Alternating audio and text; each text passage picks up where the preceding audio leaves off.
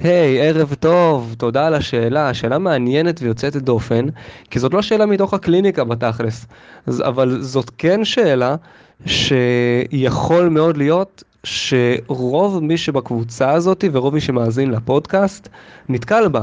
כי רוב מי שמתעסק ב-NLP זה עולה, זה עולה על הפרק ויש המון אנשים שמאמינים בדיוק באותן אמונות שאותו ידיד מאמין, שעושים את ההשוואה הזאת אה, בין NLP לפסיכולוגיה וטוענים ש-NLP זה טיפול אה, שמטפל רק בסימפטומים, זה טיפול קצר, הוא לא פותר את הבעיה עצמה, הוא לא פותר מהשורש, אה, כל מיני דברים מהסוג הזה, דברים ש... אה, או, או שהוא טוען שהנה זה לא הוגן, הנה אה, פסיכולוג צריך תואר שני וללמוד שנים וכולי וכולי, ואתם באים אחרי שנה של לימודים ואומרים בוא אני יכול לעזור. מה זה לא הוגן, זה לא זה, זה לא זה.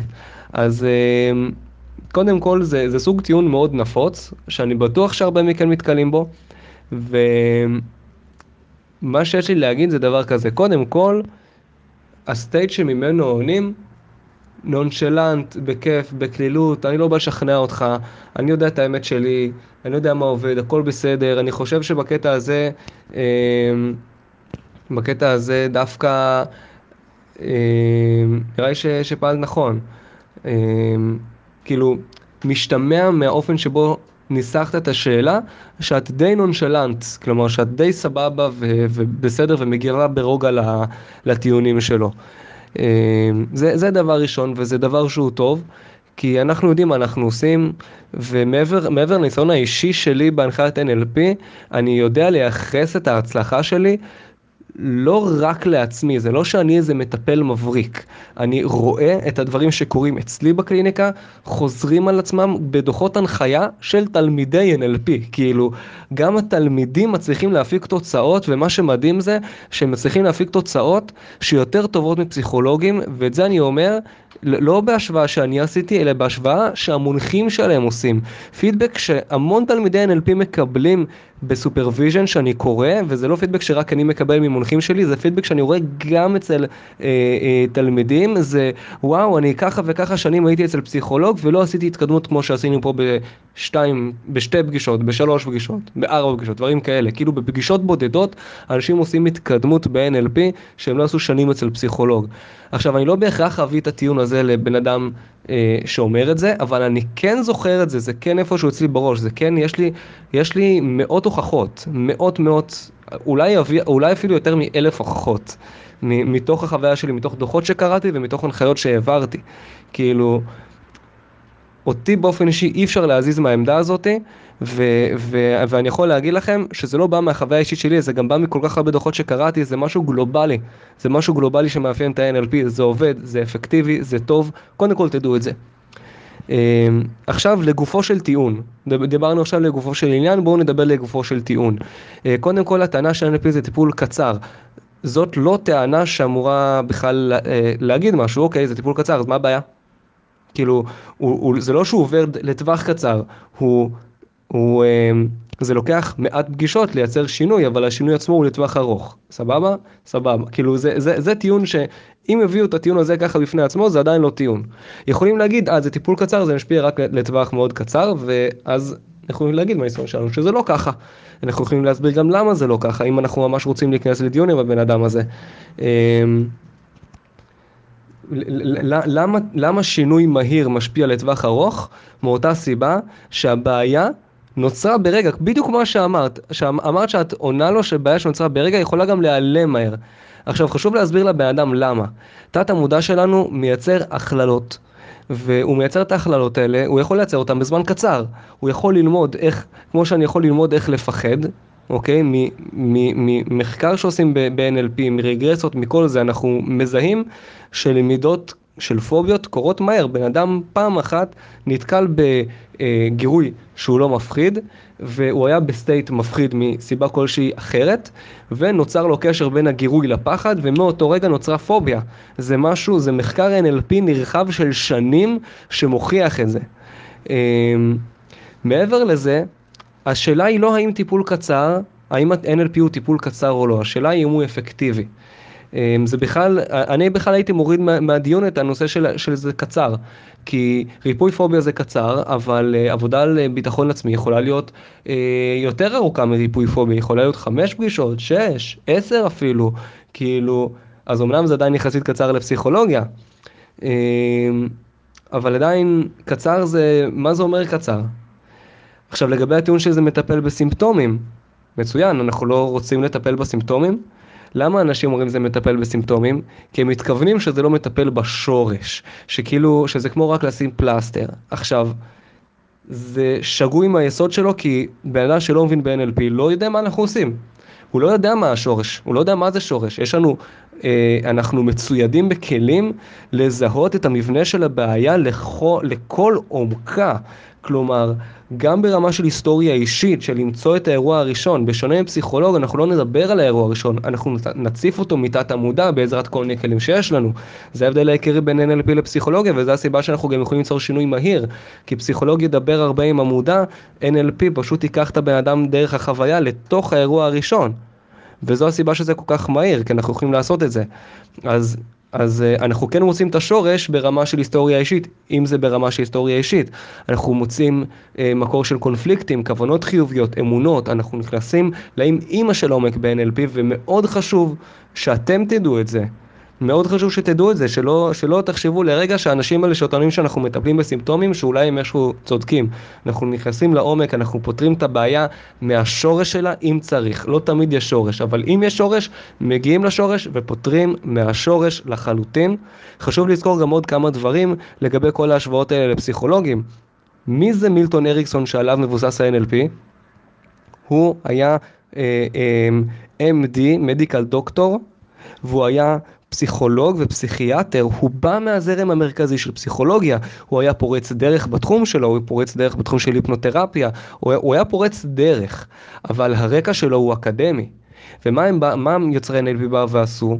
הם לא באו, עשו מדיטציה והמציאו איזו שיטה שבאה להם באיזה פילוסופיה או מאיזה ספר. הם הלכו לאנשים כמו מילטון אריקסון, גם וירג'יניה סאטיר הייתה מטפלת משפחתית שהיא גם באה מהזרם המרכזי של הפסיכולוגיה, גם פריץ פרלס בא מהזרם המרכזי של הפסיכולוגיה, שלושתם באו מהזרם המרכזי של הפסיכולוגיה, אה, גם אה, גרגורי בייטסון, שהוא אחד האבות הרוחניים של NLP, בא מהזרם המרכזי של האקדמיה, הוא לא, הוא לא היה פסיכולוג, הוא היה אנתרופולוג, אבל הוא בא מהזרם המרכזי של האקדמיה, ריצ'רד בנדלר וג'ון גרינדר, שניהם אנשי אקדמיה, אה, הספרים הראשונים שיצאו ב-NLP הם ספרים ספרים אק, אקדמיים, אני, אני אה, אה, כרגע קורא את כרך ב' של Patterns of Hypnotic Technique Milton H. Erickson, אה, ספר אקדמי לחלוטין, זה ספר שהם הוציאו לפני שהם המציאו את ה-NLP, הוא, הוא, הוא מכוון לאנשי אקדמיה, הוא מביא הוכחות מעולם הלינגוויסטיקה, הוא מביא הוכחות מכתבים אחרים, כלומר, התחום, ה- היסודות של NLP הם כן אקדמיים, בדיוק כמו יסודות של כל שיטה שלומדים פסיכולוגיה. אמ, זה, זה גם דבר שחשוב להבין. אה, עכשיו, לגבי זה, ש, אה, לגבי זה שזה לא פייר שפסיכולוג לומד וחייב תואר שני כדי לטפל. נכון, זה לא פייר, אני מסכים שזה לא פייר, אבל זה לא פייר נגד הפסיכולוג, וה, והסיבה שזה לא פייר זה האקדמיה, זה לא אנחנו. זה שהאקדמיה מכריחה פסיכולוגים ללמוד ארבע שנים תוכן שלא רלוונטי לטיפול באנשים, ואת זה אני אומר בתור בוגר תואר ראשון שסיים, סיימתי תואר ראשון, אה, מצטיין דיקן, אי אפשר להגיד שאני לא, שלא למדתי שום דבר בתואר הזה. הוא מאוד הרחיב לי את האופקים, מאוד אהבתי ללמוד, אני זוכר המון מהתואר, אבל שום דבר ממה שלמדנו לא רלוונטי לעבודה עם אנשים. זה, ש... זה, זה חלק מהמסלול שפסיכולוג עובר. ארבע שנים של להבין מה זה התחום של פסיכולוגיה באקדמיה, להבין מה זה מחקר, להבין מה זה סטטיסטיקה, להבין איזה תיאוריות קיימות בפסיכולוגיה, וכמעט אין שום נגיעה באיך לעבוד עם אנשים. זה כמו סקירה כללית של תחום שהוא מאוד מאוד מאוד נרחב. זה מה שלומדים בתואר ראשון. אחר כך בתואר שני יש שנתיים, כאילו אם אני בכלל מצליח להתקבל לפסיכולוגיה קלינית, יש לי עוד שנתיים שבהם אני אה, לומד אה, יותר דברים שקשורים לטיפול. אה, מניסיון שאני שמעתי מסטודנטים אחרים, זה שנתיים שתוארו די כמריחה של זמן, ואחר כך מחכים כמה שנים בתור כדי לקבל את הזכות להיכנס לפרקטיקום, שזה יכול לקחת גם בסביבות 4-5 שנים, שזה בעצם תהליך שבו אה, יושבים בקליניקה ורואים מישהו אחר מטפל. אה, אז רוב התהליך, רוב השנים שפסיכולוג לומד להיות פסיכולוג לא רלוונטיות לעיסוק המקצועי שלו בסופו של דבר בפסיכולוגיה. רק התואר השני רלוונטי, ובסופו של דבר עצם העובדה שלוקח לפסיכולוג כל כך הרבה זמן לעזור לאנשים, מעידה על היכולות הנמוכות של הפסיכולוגיה אה, של הזרם המרכזי לעזור לאנשים. זה ש-NLP עובד מהר, מראה על האפקטיביות שלו, לעומת זה שפסיכולוגיה עובדת לאט, שמראה על החוסר אפקטיביות שלה. אה,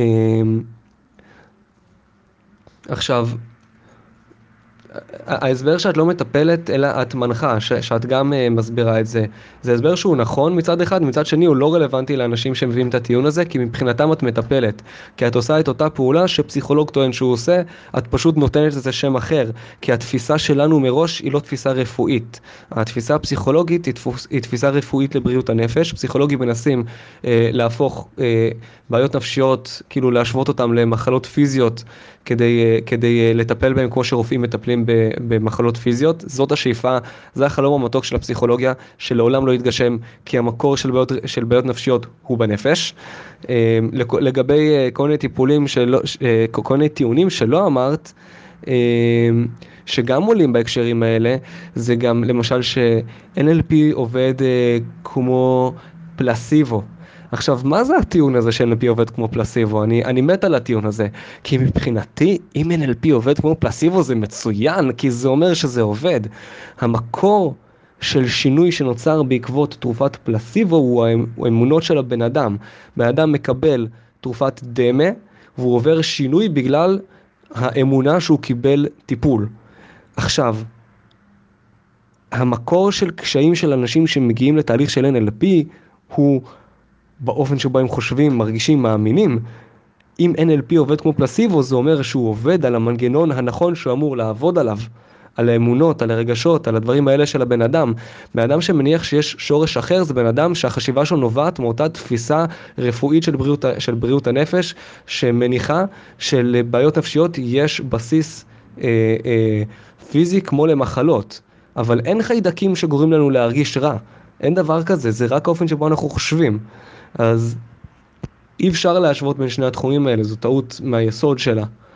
אמ, אז אלה ככה המחשבות שלי לגבי הטיעונים האלה, כמובן שכל כל דיון הוא לגופו, לכל בן אדם, אני, אני אגיד, אני אתן לכם, אה, נתתי לכם עכשיו המון המון סוגים של תשובות ו, וטיעונים שאני נותן על הדברים האלה.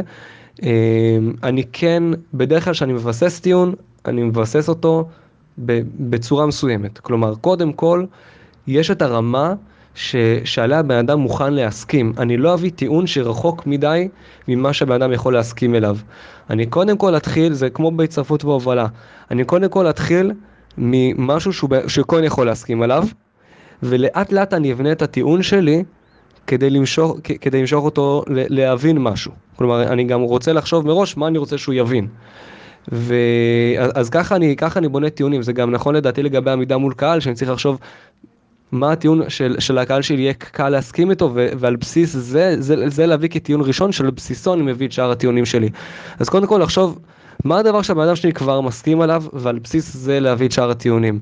להיות, ב, להיות בפריים של הסכמה, כי בפריים של חוסר הסכמה יהיה מאוד קשה לייצר הסכמה. אז קודם כל להיות בפריים של הסכמה ולמצוא את הדבר הזה שבן אדם כבר יכול להסכים עליו, ובדרך כלל אני בונה טיעון עם הוכחות. כלומר, יש, יש שתי דרכים, יש, בעצם לכל טיעון יש, יש אה, שלושה סוגים של רגליים, אנחנו יודעים שזה מתישול סיבובי. יש לנו את מה זה בעצם, שזה בעצם להגדיר ולהבחין, לעשות איזושהי הבחנה, כי אה, אותו בן אדם שמביא טיעון, הוא משתמש במושגים מסוימים, זה טיפול קצר, אוקיי, מה זה אומר טיפול קצר? זה כמה זמן זה טיפול קצר, מה זה אומר שהוא מטפל בסימפטום? כלומר, להביא איזושהי הבחנה. אה, ואז מה זה בעצם? להבין, להגיד מה זה בעצם אומר.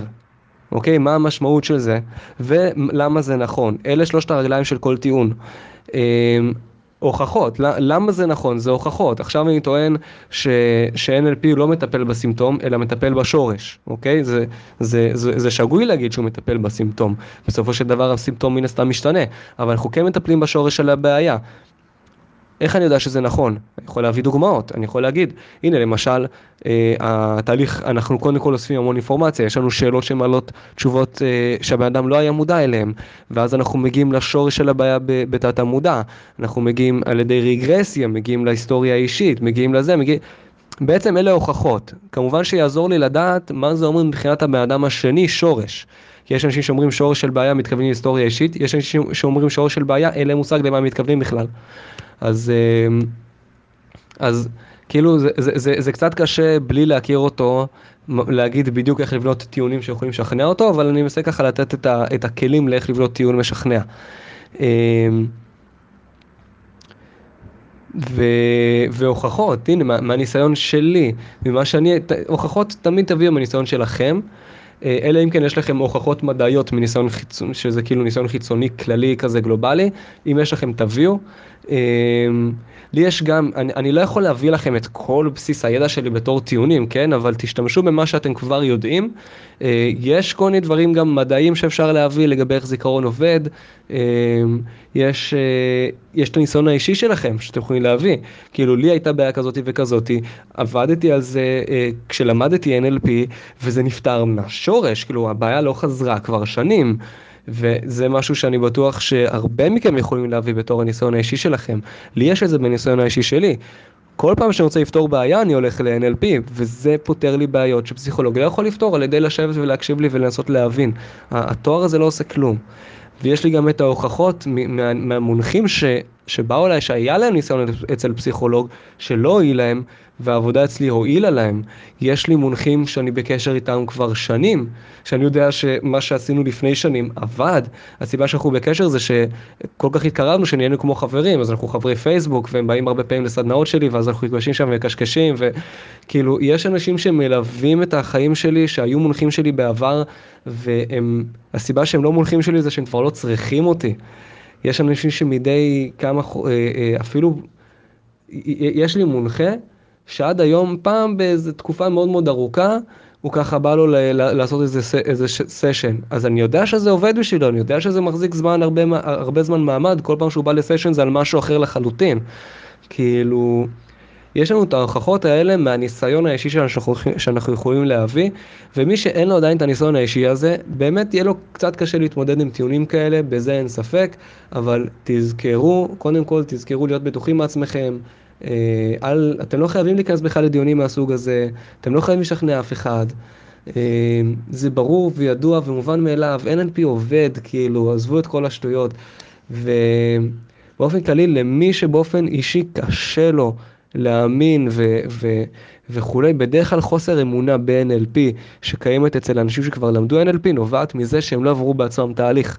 אז אני ממליץ לכם בחום, תעברו תהליך של NLP, תעברו את התהליכים שאתם מעבירים. אתם ברגע שאתם תחוו את זה, זה יעשה לכם כזה סוויץ' שאתם תהיו, אתם גם תהיו בטוחים בתהליך ואתם גם אה, תדעו בדיוק איך, אה, את המבנה של איך זה עובד ולמה זה עובד, זה ייתן לכם הבנה מאוד מאוד עמוקה על איך זה עובד, אז תעשו את זה, זה ייתן לכם המון ביטחון כמנחים, המלצה חמה שלי. וזהו, אני... יצא סרטון של 20 דקות על שאלה שאפילו לא מהקליניקה. אני מקווה שנתתי לכם אה, ככה כלים להתמודד עם טיעונים אה, מהסוג הזה. הכי חשוב, הכי חשוב, להיות בצ'יל, לזכור בדיוק מה אתם שווים, לזכור מה זה ה-NLP הזה ומה הוא שווה, לזכור שאתם באמת בידיים טובות, שזה באמת כלי מדהים, ושאתם לא חייבים לשכנע אף אחד. זה בסדר אם לא תשכנעו אותו, וזה בסדר אה, אה, לא להיכנס אה, אה, לוויכוח. וזה בס... הכל בסדר, באמת, הכל בסדר, וגם יש אנשים שלא השתכנעו. יש אנשים שאף פעם לא ילכו לטיפול NLP מרוב שהם נטועים בדעות שלהם לגבי, לגבי פסיכולוגיה קלינית. באותה מידה, יש גם אנשים שימותו מסרטן ולא ינסו טיפולים אלטרנטיביים. יש אנשים גם כאלה, אין מה לעשות. אנחנו לא נצליח לעזור לכולם, ולא נצליח לשכנע את כל העולם. ו- והכל בסדר. אני יכול להגיד לכם בתור בן אדם שכבר בתחום כמה שנים, שהמודעות לגבי NLP והפתיחות ל-NLP הולכת וגדלה, במיוחד בשנה, שנתיים האחרונות, יש פשוט התפוצצות מטורפת בנוגע לכל מה שקשור ל-NLP. Uh, אז... אז זה לא סתם שהפרויקט של NLP על הבר הוא הפרויקט השני בגודלו בארץ של הרצאות על הבר, כאילו באופן כללי של הרצאות על הבר. אז uh, קחו דברים גם בפרופורציה. תדעו שאתם בתחום שהולך ונמצא בצמיחה מטורפת היום, ותסמכו על זה, וזהו, ונתראה בשאלות הבאות. thank you